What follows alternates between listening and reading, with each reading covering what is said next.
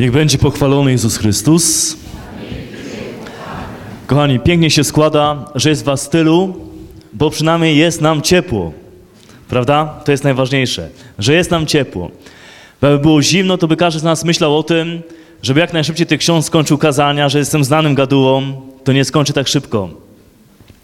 Chociaż mam nadzieję, że nie jestem takim hipnotyzerem jak mój kolega, ksiądz. Jest znanym anestezjologiem kaznodziejskim. Mówi kiedyś tak. Śniło mi się, że mówiłem kazanie. Obudziłem się i rzeczywiście. Takim świata.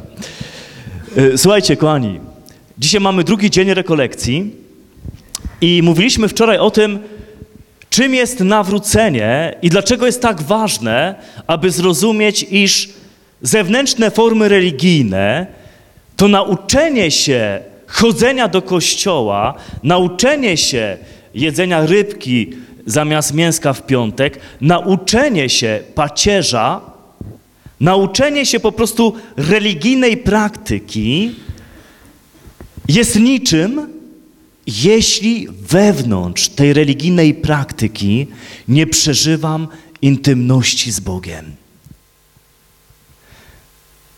Bóg woła, pamiętacie, ten lud czci mnie wargami, a jego serce daleko jest ode mnie.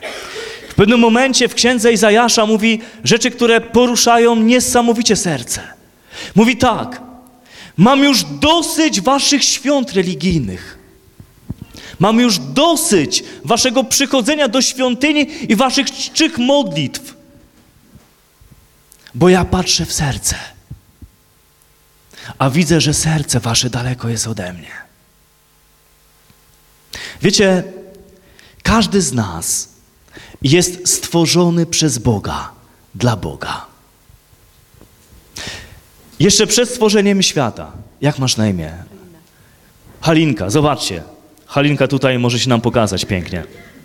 Wyobraźcie sobie, jeszcze przed stworzeniem świata, sprzed 15 miliardów lat, kiedy Bóg nie stworzył jeszcze ziemi, wymarzył sobie Halinkę. Wymarzył sobie jako swoją umiłowaną córeczkę. Wymarzoną, jedyną i niepowtarzalną.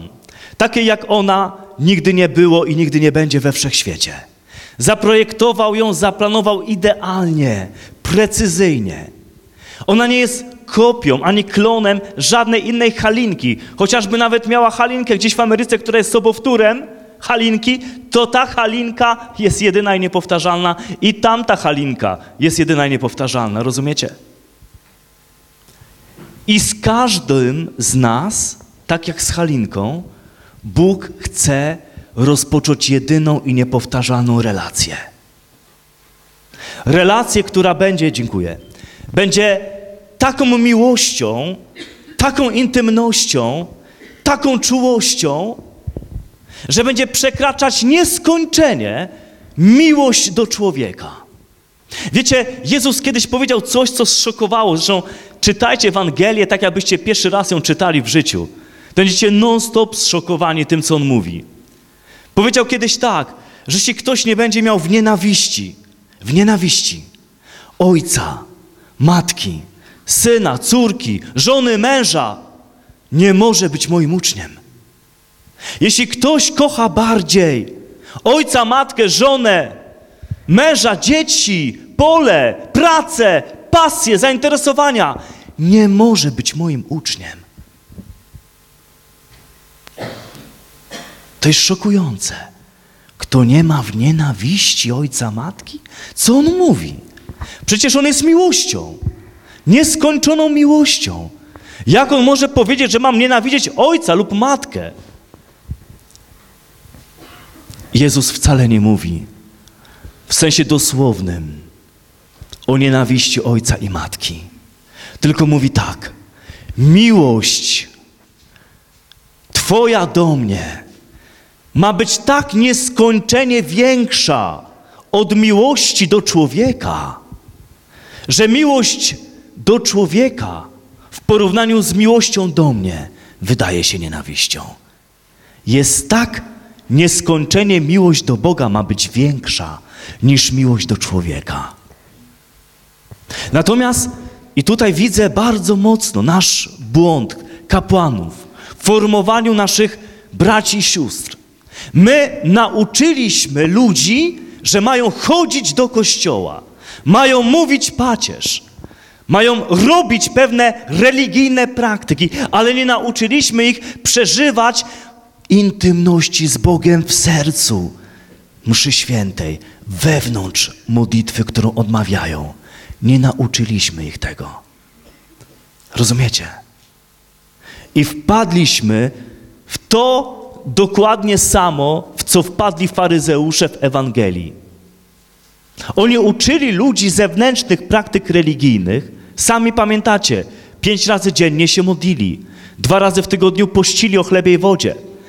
613 przepisów prawa zachowywali, na pamięć znali Pismo Święte.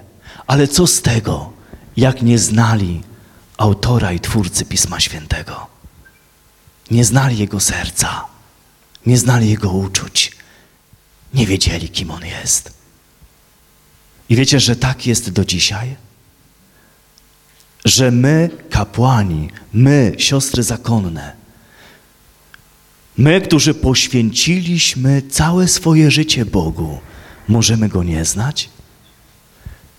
Bo możemy tak samo w naszych klasztorach i w naszych zakonach być wychowywani do zachowywania reguły i na zewnątrz, i na zewnątrz być bardzo religijnym i pobożnym, ale w sercu jest pusto, w sercu jest zimno. Pamiętam kiedyś takie rekolekcje. Głosiła je siostra Bridge McKenna. To jest siostra zakonna, która ma niesamowity dar rozmawiania z Jezusem. I to były rekolekcje dla kapłanów.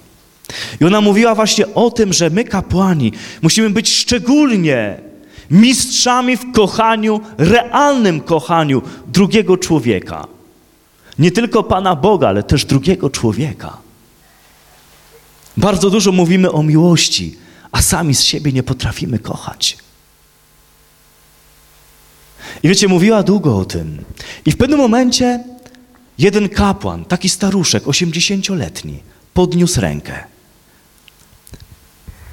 że chciałby zabrać głos. Siostra powiedziała, proszę bardzo. To były rekolekcje dla kapłanów. On wychodzi, staje na środku kościoła i mówi tak.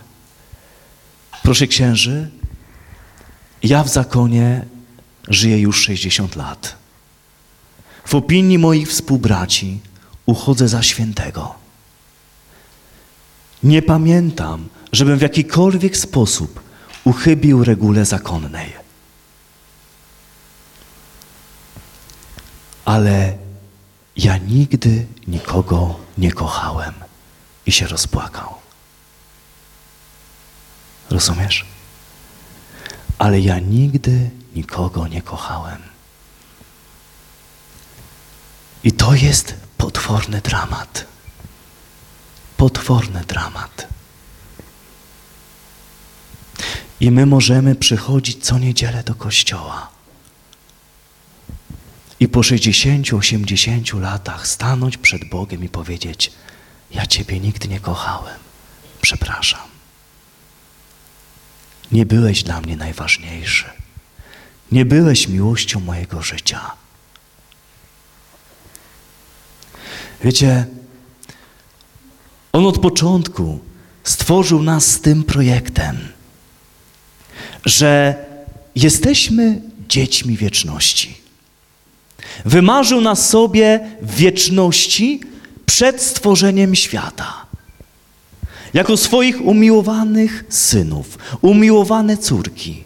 Każdego z nas stwarza w jedyny i niepowtarzalny sposób. Dla jedynej i niepowtarzalnej relacji z Nim. Z wieczności, z Jego marzenia, które nosi w sercu o każdym z nas. Rodzimy się tutaj na ziemi w określonym czasie. Jesteśmy kilka, kilkanaście, kilkadziesiąt lat i umieramy, wracając do wieczności. Wieczność jest naszym domem. Tutaj na ziemi to nie jest nasz dom.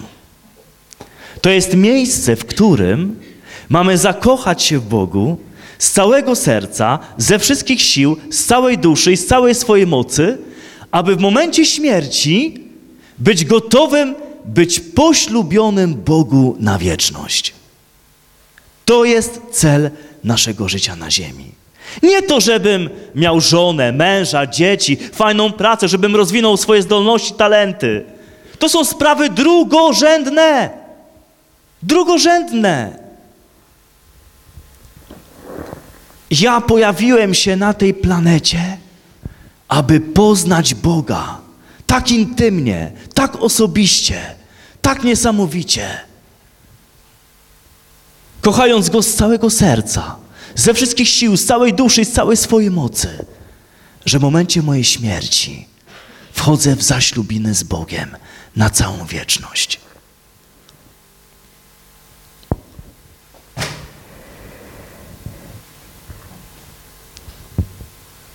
Kiedy do Jezusa przychodzą faryzeusze, uczeni w piśmie, kapłani, i pytają nauczycielu, co jest najważniejsze w życiu.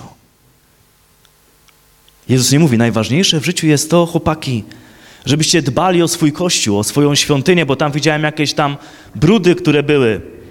Na ołtarzu był jakiś tam paproch. Musicie dbać o świątynię. Jezus nie powiedział, musicie sobie załatwić takiego bardzo dobrego konia albo osła, takiego wiecie, najlepiej takiej firmy Mercedes albo Audi, żeby wam ludzie zazdrościli, że macie takiego osła.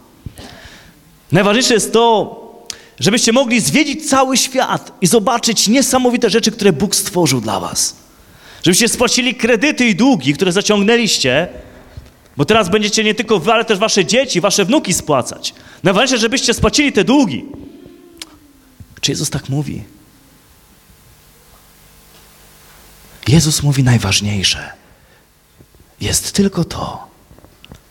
Będziesz miłował Pana Boga swego z całego swojego serca, z całej swojej duszy, ze wszystkich swoich sił, a bliźniego swego jak siebie samego.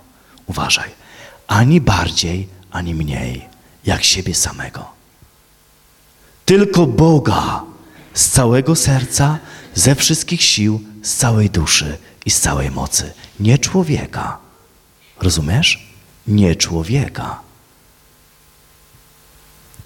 A my popełniamy kolosalny błąd, ponieważ nie chce nam się układać i inwestować każdego dnia w relacje z Bogiem z całego serca, ze wszystkich sił, z całej duszy, z całej swojej mocy, a zostaliśmy stworzeni z takim sercem, które tylko w takiej relacji do Boga usensowi swoje życie i będzie pełne szczęścia, to tą pustkę musimy jakoś kimś zalepić. I zalepiamy kim? Drugim człowiekiem. I drugiego człowieka zaczynamy kochać z całego serca, ze wszystkich sił, z całej duszy, z całej swojej mocy, jak Boga. I niestety, prędzej czy później przyjdzie zawsze przekleństwo. Przekleństwo w relacji. Przekleństwo w totalnym doświadczeniu porażki. Przekleństwo w tym, że to nie tak miało wyglądać. Ileż, słuchajcie, kiedy przygotowuję młode pary do ślubu, ileż widzę naiwności w tych kobietach, w tych mężczyznach. Proszę księdza, ja kocham mojego przyszłego męża całym sercem. Hej! Całym sercem? Boga się kocha całym sercem. Twojego przyszłego męża tak jak ciebie samego. Rozumiesz? Nie całym sercem. Czasami rodzice popełniają kolosalny błąd. Mówiąc na przykład swoim dzieciom: Jesteś dla mnie całym światem. Całe moje życie jest dla ciebie, jesteś sensem mojego życia. Co ty robisz, mamo, tato? Czyś ty zgłupiał? Twoje dziecko nigdy nie może być sensem Twojego życia. Twoje dziecko nigdy nie może być celem Twojego życia. Wszystkim w Twoim życiu. Czyś Ty zgłupiał? Ty wiesz, jakie obciążenie narzucasz na dziecko? Jak zniewalasz to dziecko? Jakiego ducha kontroli nakładasz, kiedy mówisz takie słowa? Ty wiesz, co ty robisz? Sensem Twojego życia ma być tylko On, który daje Ci dziecko w prezencie i w zaufaniu, że już od pierwszego dnia narodzin tego dziecka będziesz podprowadzać je codziennie pod tego, który jest sensem życia Twojego dziecka. Ty nie jesteś sensem życia Twojego dziecka, ani Twoje dziecko nie jest sensem Twojego życia. Nigdy nie popełniaj tego błędu, bo to się obróci strasznie przeciwko Wam. Dzieci nie udźwigną tej odpowiedzialności, zbuntują się i tak dadzą Wam w kość, że to będzie pokuta za te głupie teksty. Nigdy człowiek nie może być ważniejszy niż Bóg w naszym życiu. Nigdy człowiek nie może być sensem naszego życia. Nigdy nie możemy kochać człowieka bardziej niż Boga, bo przyjdzie przekleństwo prędzej czy później.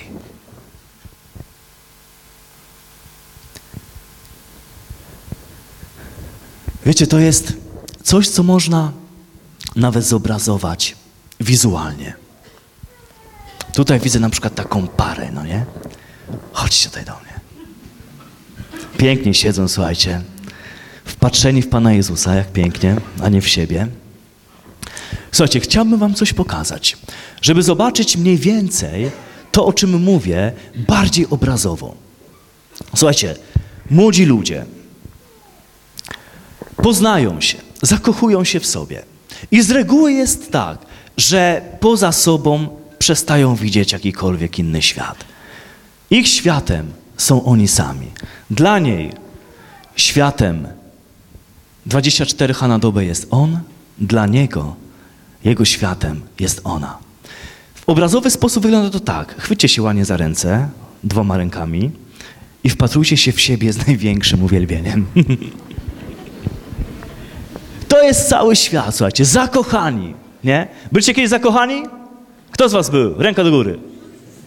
No, kto jest jeszcze? Dobra. Wiesz jak to jest, nie? Że nie możesz jeść, nie możesz spać.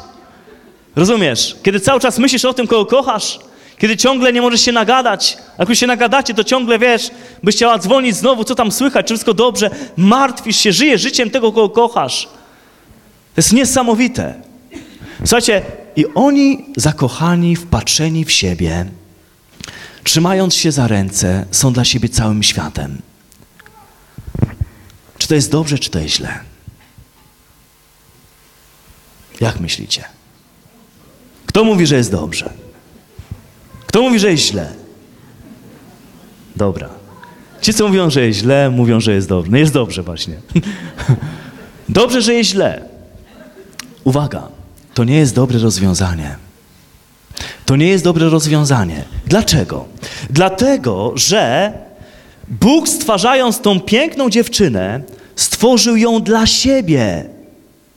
Jej serce ma być całe dla Niego, a On cały dla niej. To On ma być pierwszy w jej życiu.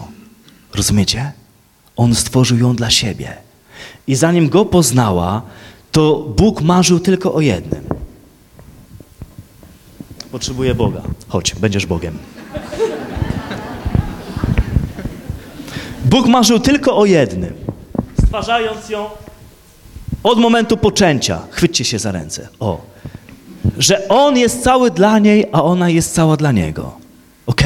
Od poczęcia. Przez chrzest stąpił w jej wnętrze. Zamieszkał w niej 24 ha na dobę. Ale w momencie, w którym ona poznaje swojego chłopaka, może zdarzyć się, że Bóg już nie będzie dla niej wszystkim, bo wszystkim będzie chłopak. I ona niespostrzeżenie Boga odrzuci. I chłopak będzie tym najważniejszym. Czekaj, czekaj jeszcze. I zobaczcie, Bóg jest odrzucony, Bóg jest na boku. Kiedy ludzie są w sobie zakochani, to bardzo często mylą miłość z procesami biochemicznymi, które szczególnie rozświetlają ciemieniową część naszej czaszki. Procesy biochemiczne. Zakochanie, zauroczenie, nie możesz spać, nie możesz jeść. Procesy biochemiczne. To nie jest żadna miłość. To można sprawdzić w tomografii, jak to fajnie wygląda. Zakochanie. To nie jest żadna miłość. Mówią fachowcy od procesów biochemicznych w tej głowie, uuu, tutaj, uuu, że to może trwać nawet do 3-4 lat takie zakochanie. Rozumiesz? Kiedy kompletnie nie jesteś sobą nawet, nie? Robisz rzeczy nieprawdopodobne. Ale uważaj. Jedyne rozwiązanie prawidłowe, chrześcijańskie, do którego Bóg nas stworzył, jest jedyny legalny trójkąt, który wygląda tak. Bóg, ona i on. To jest jedyny legalny trójkąt. I ten trójkąt musi być od początku budowany w jakiejkolwiek parze. Nie są dla siebie wszystkim. On nie jest jej sensem, ona nie jest jego sensem życia. To jest najważniejsza relacja. I to jest najważniejsza relacja. Ta nie. I zobaczcie, kiedy oni byliby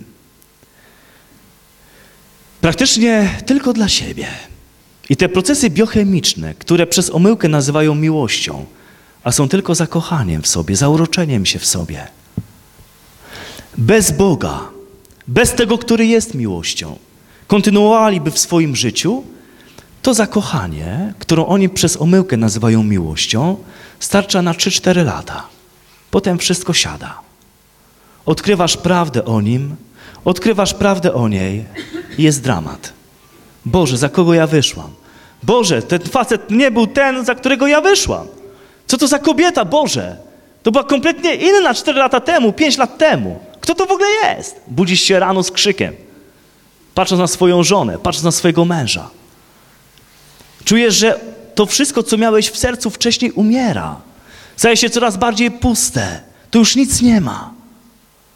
Coraz większe awantury, kłótnie, nieporozumienia, napięcia, rozwód. Ja już Ciebie nie kocham. Nigdy go nie kochałaś. Nigdy jej nie kochałeś. Pomyliliście miłość z procesami biochemicznymi w głowie. Sorry. Prawdziwa miłość jest tutaj. Ten, który jest miłością.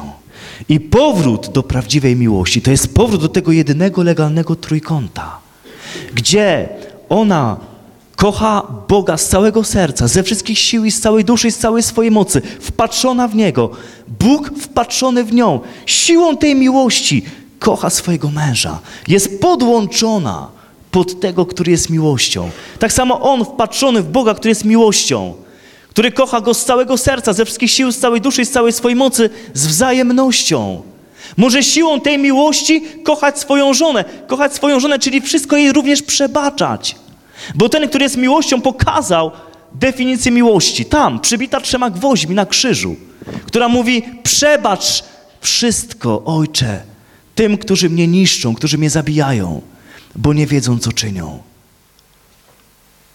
Podłączeni pod miłość, która nieustannie przebacza, pod miłość, która rozumie, pod miłość, która tłumaczy, pod miłość, która jest miłosierdziem, rozkwitają w miłości mają siłę kochać każdego dnia na nowo. Rozumiecie?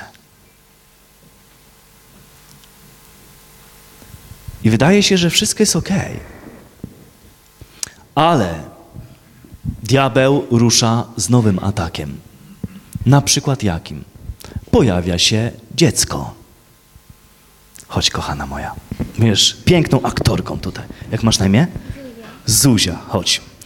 Zuzia, wyobraź sobie, że to jest twoja mama i to jest twój tata, nie? I cię rodzą. I teraz sobie kucnij ładnie tutaj. Tak. Kucnij, kucnij, nie klękaj. Bo przed Bogiem już chcę klękać, zobaczcie. To jest niesamowite. Po prostu kucnij. Tak. I teraz pojawia się dziecko.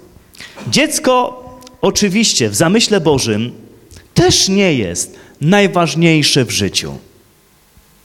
Najważniejszy w życiu jest Bóg, potem małżeństwo i na trzecim miejscu dopiero dziecko. Takie są zasady biblijne. Tak Bóg zaprojektował rodzinę.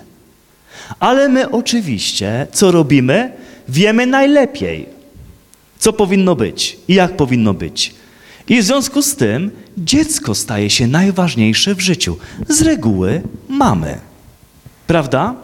I teraz mama całe swoje serduszko do dziecka. I wpatrzona w dziecko. I dziecko jest sensem jej życia. I dziecko jest najważniejsze. I dziecko, dziecko, dziecko. Bóg, nie mam czasu, bo jestem ciągle zmęczona na modlitwę. Mąż próbuje jakoś tam się dorwać do niej, ale on mówi, bierz te łapy, moje, moja, moja, moja Zuzia, moja. Rozumiesz? Mąż zaczyna dziwnie na to patrzeć.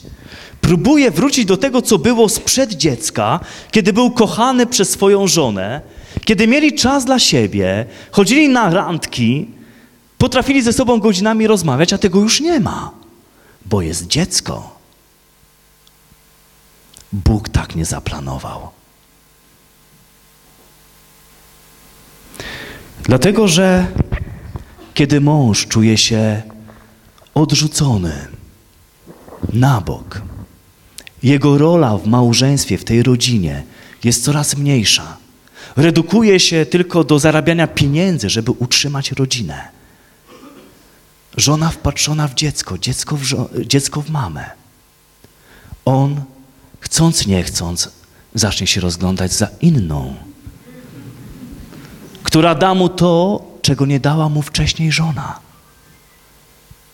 Co dawała mu wcześniej, a teraz całym jej światem jest dziecko, już nie mąż. I z reguły tak się rozpoczynają różnego rodzaju zdrady, niewierności, odejścia. Może nawet nie będzie miał kochanki, ale to małżeństwo i ta rodzina nie będzie funkcjonować tak, jak Bóg to zaplanował.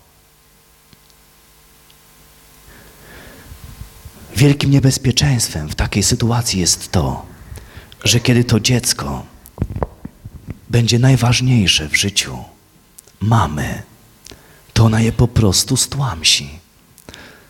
Duch kontroli, dominacji, manipulacji, osaczenia. To jest cały mój świat, moja Zuzia. Chroniona pod kloszem serca matki. Wiecie co, to jest coś takiego obrazowo, gdyby teraz mama przykucnęła i dosłownie obejmowała moją Zuzię, obejmuję Zuzię, mówi moja, moja, moja. I tak może trwać to latami.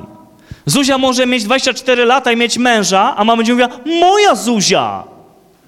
Zuzia nigdy nie dorośnie. Dlaczego? Dlatego, że jest osaczona przez mamę. Przytłoczona mamą. Rozumiesz? Zuzia nie może dojrzeć. Może urosnąć fizycznie, ale nigdy nie dojrzeje, bo miłość zawsze związana jest z wolnością, nigdy z kontrolą. Nigdy z kontrolą. Zobaczcie, i teraz jak leczyć tę sytuację? Trzeba znowu wrócić do tego, co najważniejsze, co było na początku, do legalnego trójkąta. Zuzia jako dzieciątko idzie teraz do środeczka, kucasz sobie Zuziu i zobaczcie. Zuzia jest otoczona miłością Boga, mamy, taty. Nikt nie osadza Zuzi. Zuzia jest w środku tej miłości. Wymiana miłości nieustanna. I Zuzia niczym nie skrępowana. Ani przez tata, ani przez mamę. Może zacząć rosnąć. Zuziu, wstań, kochana moja. Zobaczcie. Rośnie z roku na rok. Coraz piękniej dojrzewa w środku miłości między Bogiem i rodzicami. Rozumiecie? To jest pomysł Pana Boga na rodzinę. To jest pomysł Pana Boga na relacje. My żeśmy schrzanili to bardzo. Robimy tyle błędów, a potem płacz, bo moje dziecko to, moje dziecko nie chce mnie znać, moje dziecko nie chce znać Boga i to, i tamto, i owamto. Wszystko jest błędem od początku. Nie tak Bóg zaplanował. Słuchajcie, oklaski dla naszych aktorów. Pięknie. Dziękuję, siadajcie. Nie tak to Bóg zaplanował. I czasami nie starczy życia, żeby to wszystko odkręcić, żeby znowu wrócić do tego, co najważniejsze, żeby jeszcze raz spróbować tego legalnego trójkąta, bo nieraz jest tak, że już jest tak rozwalone wszystko, że już nie ma do czego wracać. I to jest wielki ból. Ale co robić, żeby wrócić? Jeśli Bóg nas zaprojektował do tej relacji, która ma być najważniejszą dla nas, czyli pokochanie Go z całego serca, ze wszystkich sił, z całej duszy z całej swojej mocy, i tylko w tej miłości będę prawdziwie szczęśliwy. I będę wiedział, że jest sens życia na tym świecie, że z każdą chwilą przygotowuję się do zaślubin z Bogiem, do powrotu do wieczności, do mojej ojczyzny. Mój dom to wieczność. Mój dom to wieczność z Bogiem. Mój dom to Bóg wieczności ze mną. Zakochani na wieczność. Jak to robić? Słuchajcie, każdy z nas został stworzony na wzór świątyni. Nasze ciało, nasze ciało to są mury świątyni. Kiedy wchodzimy do kościoła, siadamy w ławkach.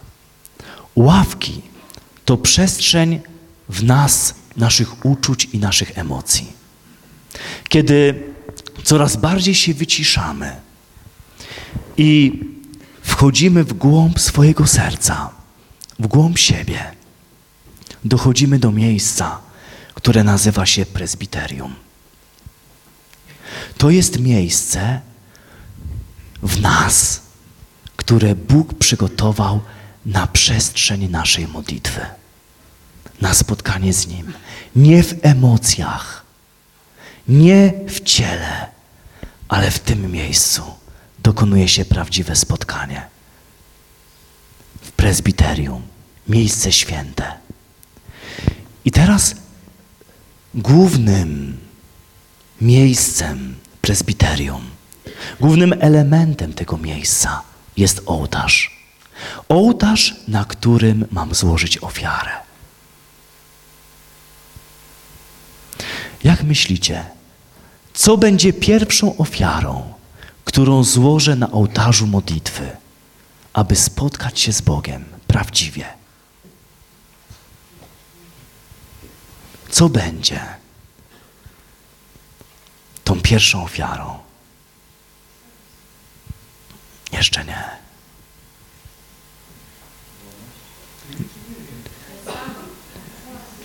Kto to powiedział?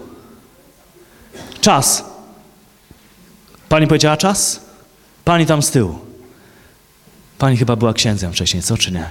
Jak to? Oczywiście. Pierwszą ofiarą, którą składamy na ołtarzu modlitwy, to jest nasz czas. Rozumiecie? Zapłatą czy ceną za miłosną, piękną, wspaniałą, intymną relację z Bogiem jest czas. Rozumiesz, bo mógłby dzisiejszego wieczoru nie być tutaj. Mógłbyś oglądać kolejny odcinek telenoweli, mógłbyś oglądać kolejne zawody, nie wiem, w olimpiadzie w Korei, mógłbyś oglądać kolejny mecz na kanale Plus, nie musiałbyś tutaj być. Ceną jest czas, który poświęcasz na bycie z Nim. Rezygnując równocześnie z rzeczy, które nie są złe, są dobre, ale nie są najlepsze. Ok? I Bóg wielokrotnie będzie Cię prosił, czy chcesz się spotkać ze mną? Nie na klepanym paciorku, szybkim na wpół automatycznie, zmęczony, po czterech godzinach oglądania telewizji, a jeszcze muszę zrobić pacierz. I dobra, i tam. Imię Ojca i Syna i Ducha Świętego, Amen, i lecisz już, myśląc o tym, żeby szybko walnąć w poduchę. To nie o to chodzi.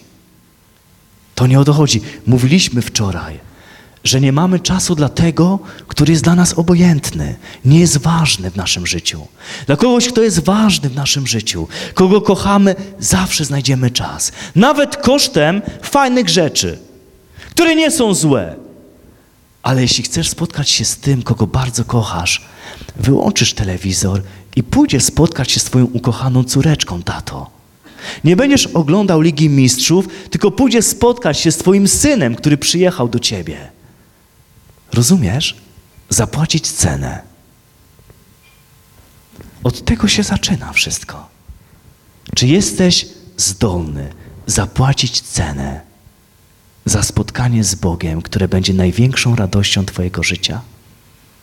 Czy nie? Na pewno? Ja w swoim życiu widzę, że wiele razy nie jestem w stanie zapłacić tej ceny. Naprawdę. I to jest największy ból mojego serca, bo wiem, że każdy dzień On stworzył, abym się w nim coraz bardziej rozkochał, szczególnie ja jako kapłan, a marnuję go na pierdoły. Marnuję go na mnóstwo rzeczy, które są mało ważne w perspektywie spotkania się z Bogiem. Ale siedzę przy tym głupim Facebooku, telewizorze, filmach, gadaniem, godzinami. Po co to? To nie jest konieczne.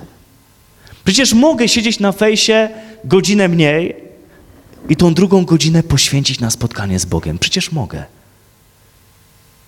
Przecież mogę powiedzieć, Jezu, dzisiaj Real gra z Barceloną. Ale okej, okay, oglądamy razem ten meczyk, ale po meczyku na godzinę idę do ciebie do kaplicy i cudownie kończymy ten dzień. Mogę czy nie? Pewnie, że mogę. Ale po oglądnięciu meczu oczka już, ten, Panie Jezu, jutro, kochany, jutro, już jestem tak zmęczony. Rozumiesz? Mecz był ważniejszy niż on. Film był ważniejszy niż on. I wiem, że nie będę mógł powtórzyć tego dnia. Nie będę mógł powtórzyć tego wieczoru.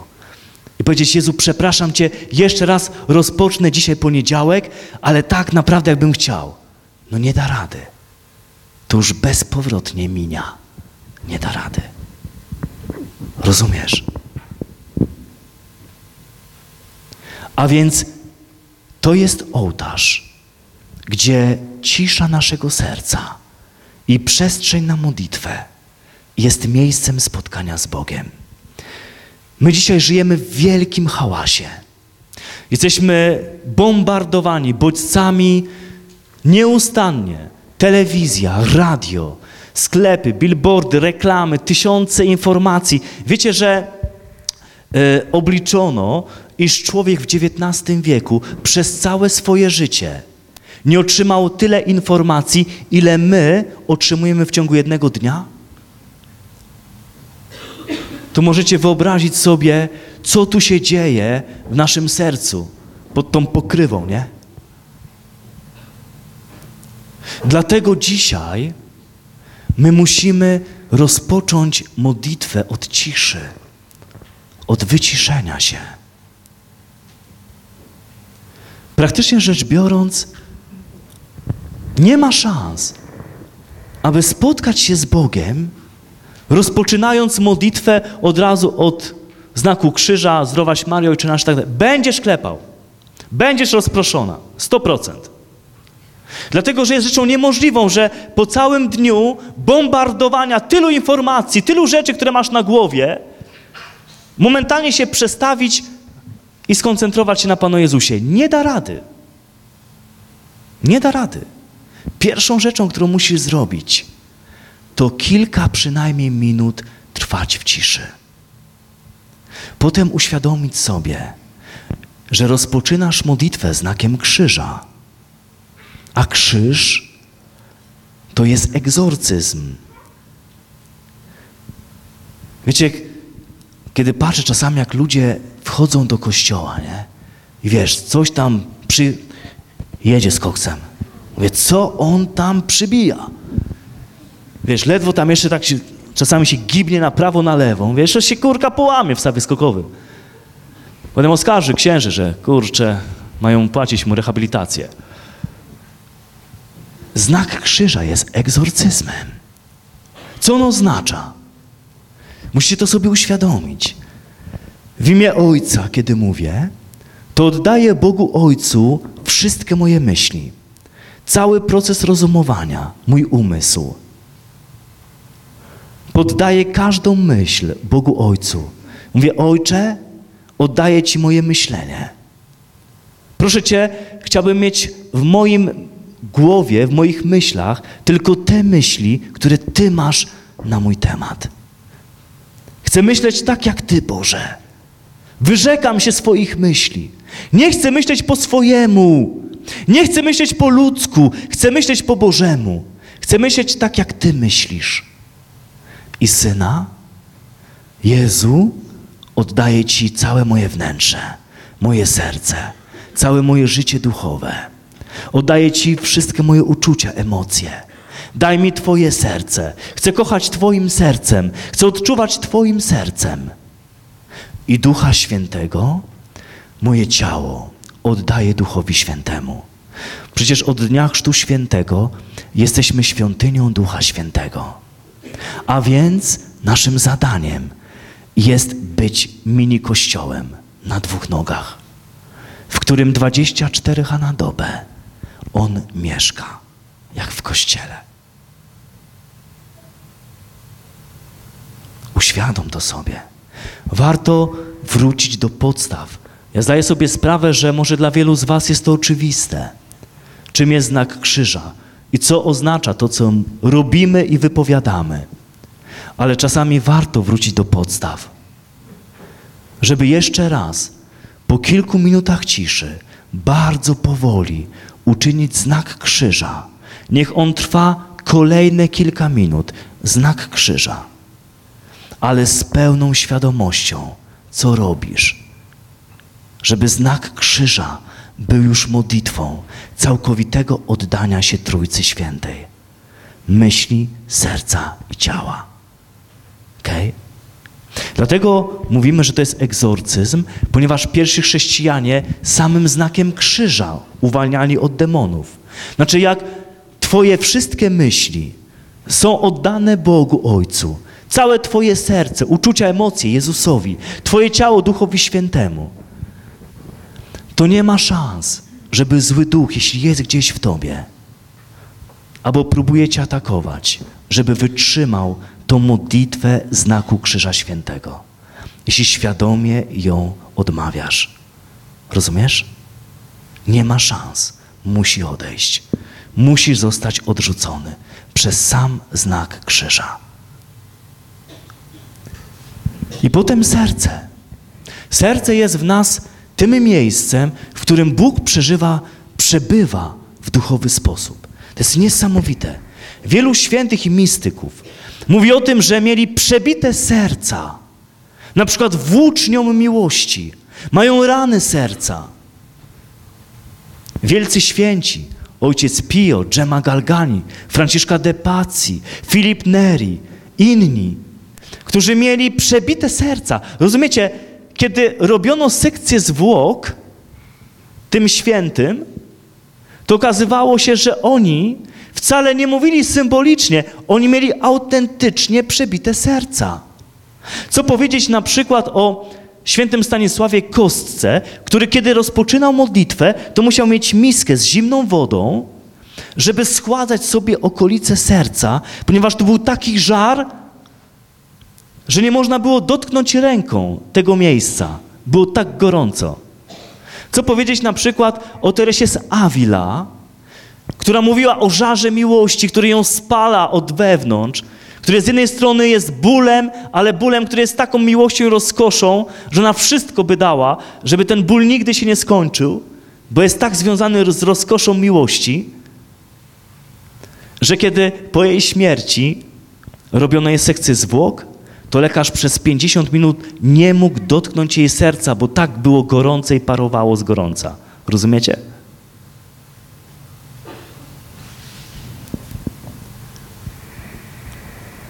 Matka Franciszka od Jezusa ukrzyżowanego przez trzy dni jej ciało po śmierci zachowywało stałą temperaturę 36,7. Dopiero kiedy wyjęto serce, ciało ostygło. Przez trzy dni było gorące serce po jej zgonie. Rozumiecie? To jest miejsce przebywania Boga w nas. On nie jest w łokciu, nie jest w kolanie, jest w sercu. Nie jest gdzieś tam, jest w sercu. I naszym zadaniem jest wchodzenie w relację z Nim w naszym sercu. Spróbujcie zamknąć oczy i położyć swoją rękę teraz na sercu.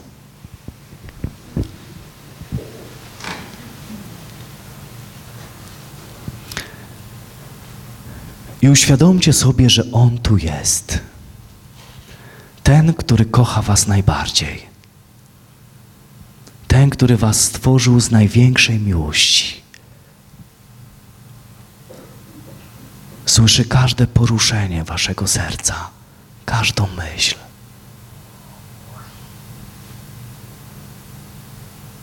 Bicie Twojego serca to Jego nieustanne kocham Cię. Kocham Cię, kocham Cię.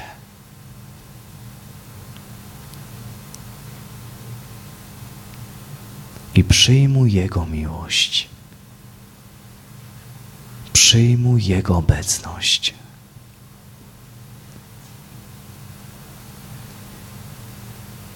I na Jego kocham Cię.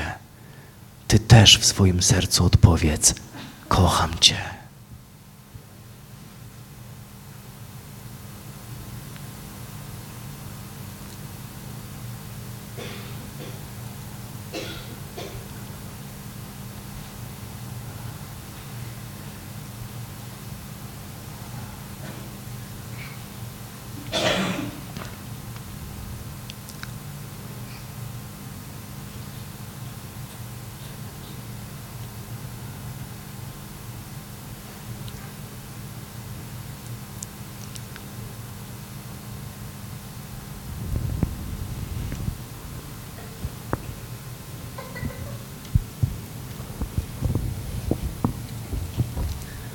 Pięknie. Proszę, otwórzcie oczy.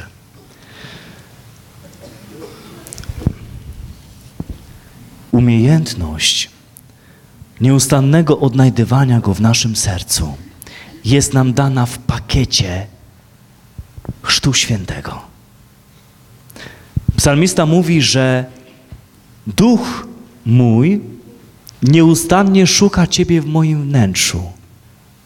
Ciało moje tęskni za Tobą, jak zeschła ziemia łaknąca wody. Pory naszej skóry. Nasza skóra jest stworzona do tęsknoty za Bogiem. Myślałeś kiedyś o tym? Dlatego, jeśli nie otrzymamy od Niego tej tęsknoty, dlaczego jest Eucharystia? No przecież dlatego, że jesteśmy i ciałem, i duchem. I kiedy przyjmujemy Jezusa, to dlatego, że nasze ciało jest stworzone do miłości. Nasze ciało jest stworzone do tęsknoty za Bogiem. I kiedy Go przyjmujemy, to nasze ciało dotyka Jego ciała. I w tym momencie przyjmujemy całą Jego miłość również w naszym ciele. I nasze ciało jest wypełnione Jego tęsknotą za nami i naszą tęsknotą za Nim. I żeby to było jeszcze bardziej czule, to On przychodzi do nas wpierw całując nas w usta. Bo przychodzi przez nasze usta, rozumiecie? Zanim przyjdzie do Twojego serca, to daje Ci cudowny pocałunek w usta. To jest taka czułość. I wiecie, wielu świętych i mistyków daje nam piękne wskazówki, jak budować z Nim tą czułość. Jak nosić Jego obecność w naszych sercach. Chciałbym, żebyście na sam koniec posłuchali kilku ciekawych prowadzeń Jezusa, mistyków, którzy decydują się A oni zachęcają nas do decyzji, abyśmy poszli ich drogą, bo Jezus chce, aby każdy z nas przeżywał to, co Jezus przeżywa z mistykami świętymi. Oni też nie od początku byli święci i nie od początku byli mistykami. Zaczynali tak jak my. Ale chciałbym, słuchajcie, żebyście teraz posłuchali. Posłuchali, jak Jezus uczy żyć z Nim na co dzień. W intymności przeżywania relacji z Nim w naszych sercach. Po przebudzeniu, pisze mistyczka, usłyszałam słowa Jezusa. Zanim wstaniesz, przytul się do mojego serca. Powiedz mi, że cała jesteś moja i uśmiechnij się do mnie. Żyj dla mnie, dla mnie oddychaj, słuchaj, rozmawiaj, poruszaj się. Pragnę Twojego uśmiechu, bo tak niewielu ludzi uśmiecha się do mnie. Rozmawiałam z pewną osobą. Jezus mówi: Słuchaj, oparta o moje serce, przytulona do mnie. Podaruj mi dzisiaj spotkanie z każdym człowiekiem, choćby trwało ono tylko chwilę. Mów mi w każdym słowie powitania o tym człowieku i dotknij mnie radosnym wzrokiem, uśmiechem, jakbyś nie widziała się ze mną od dłuższego czasu. Patrzmy razem. Jeżeli na wszystko będziesz patrzyła razem ze mną, nauczę Cię widzieć więcej i głębiej. Daję Ci tę fizyczną słabość, abyś różne czynności wykonywała wolniej, z przerwami, ale przez to uczyła się kochać mnie w każdym drobiazgu, coraz bardziej świadomie, coraz głębiej, żyjąc zawsze ze mną, z myślą o mnie, dla mnie. Staraj się wypełniać każdą chwilę moją obecnością. Rano. Kochaj mnie bardziej niż kiedykolwiek. Kochaj całą sobą, każdym gestem, uśmiechem, słowem, tonem głosu, myślą. Bądź wpatrzona we mnie jak zakochani, gdy są razem.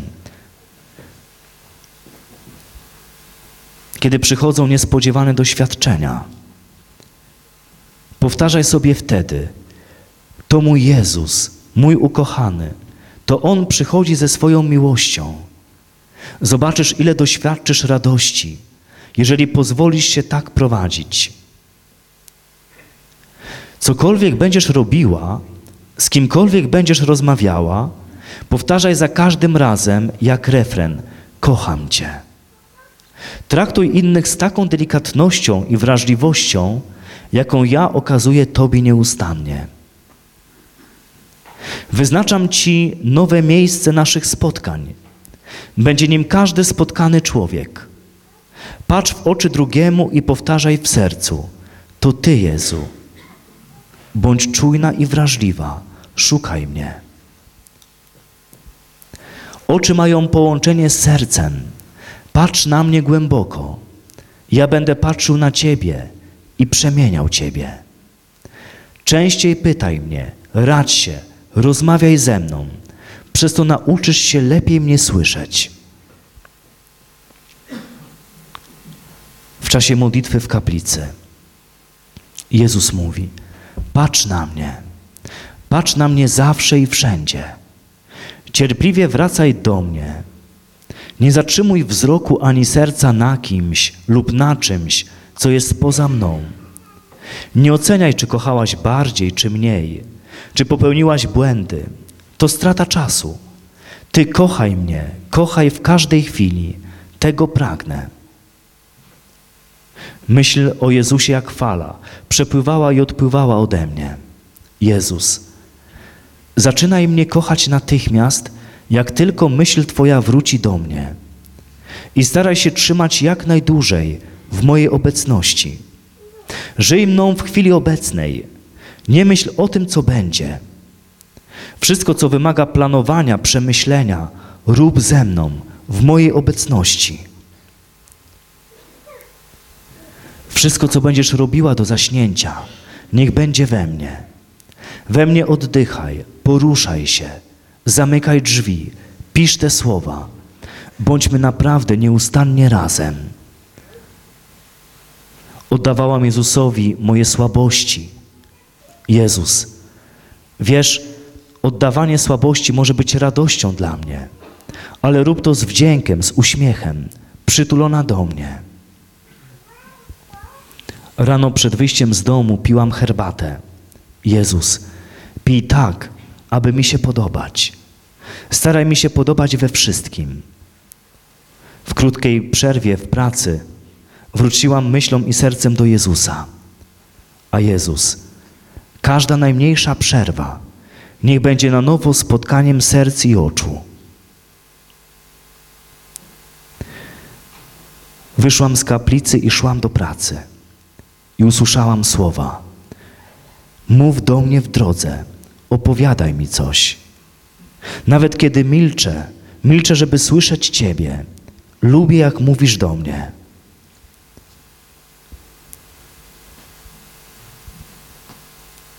Ktoś prosił mnie o rozmowę. Zgodziłam się, ale to jest osoba, która mnie bardzo denerwuje. Jezus powiedział: Idź z nią na spacer i niech to będzie Twoja adoracja. Adoruj ją we mnie. Przed rozpoczęciem jakiegokolwiek zadania, jakiejkolwiek czynności, mów mi z głębi serca: To dla Ciebie, Jezu. Pewna osoba, z którą byłam umówiona, spóźniła się. Byłam niezadowolona i myślałam, że zaraz po wejściu do pokoju dam jej to poznać. Ale usłyszałam słowa Jezusa: Nie daj nic po sobie poznać, nic nie mów, wejdź radosna.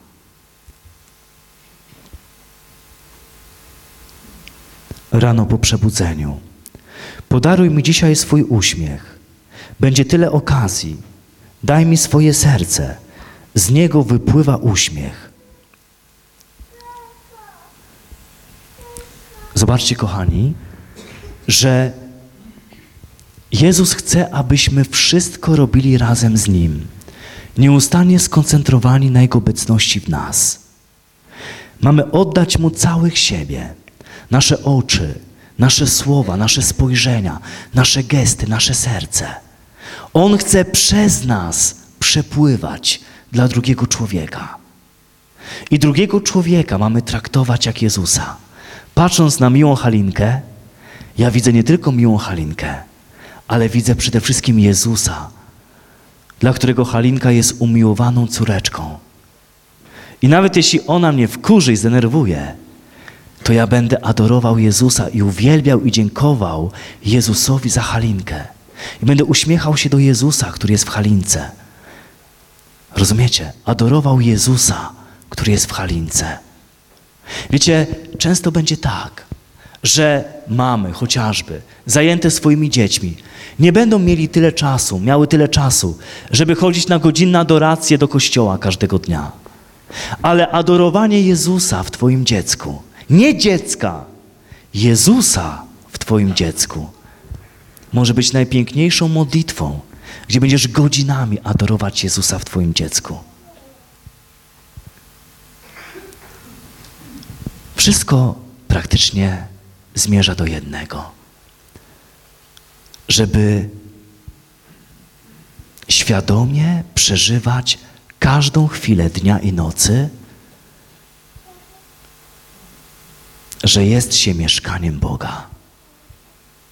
To Jego największe marzenie zamieszkać w nas, jak w Kościele, by być z nami najbliżej, jak to tylko możliwe. Bliżej niż mąż z żoną. Tak blisko. To jest decyzja każdego z nas. Czy chcesz? On wtedy da ci tyle, da ci tak niesamowicie, że kiedy Mateusz, ewangelista, pisze słowa Jezusa, kiedy Jezus mówi, jeśli chcesz się modlić, wejdź do swojej izdebki i tam się módl, czyli moje serce, moja dusza. To Bóg, który widzi w ukryciu, odda Tobie. Co odda Tobie? za to, że Ty chcesz się z Nim nieustannie spotykać w swoim sercu.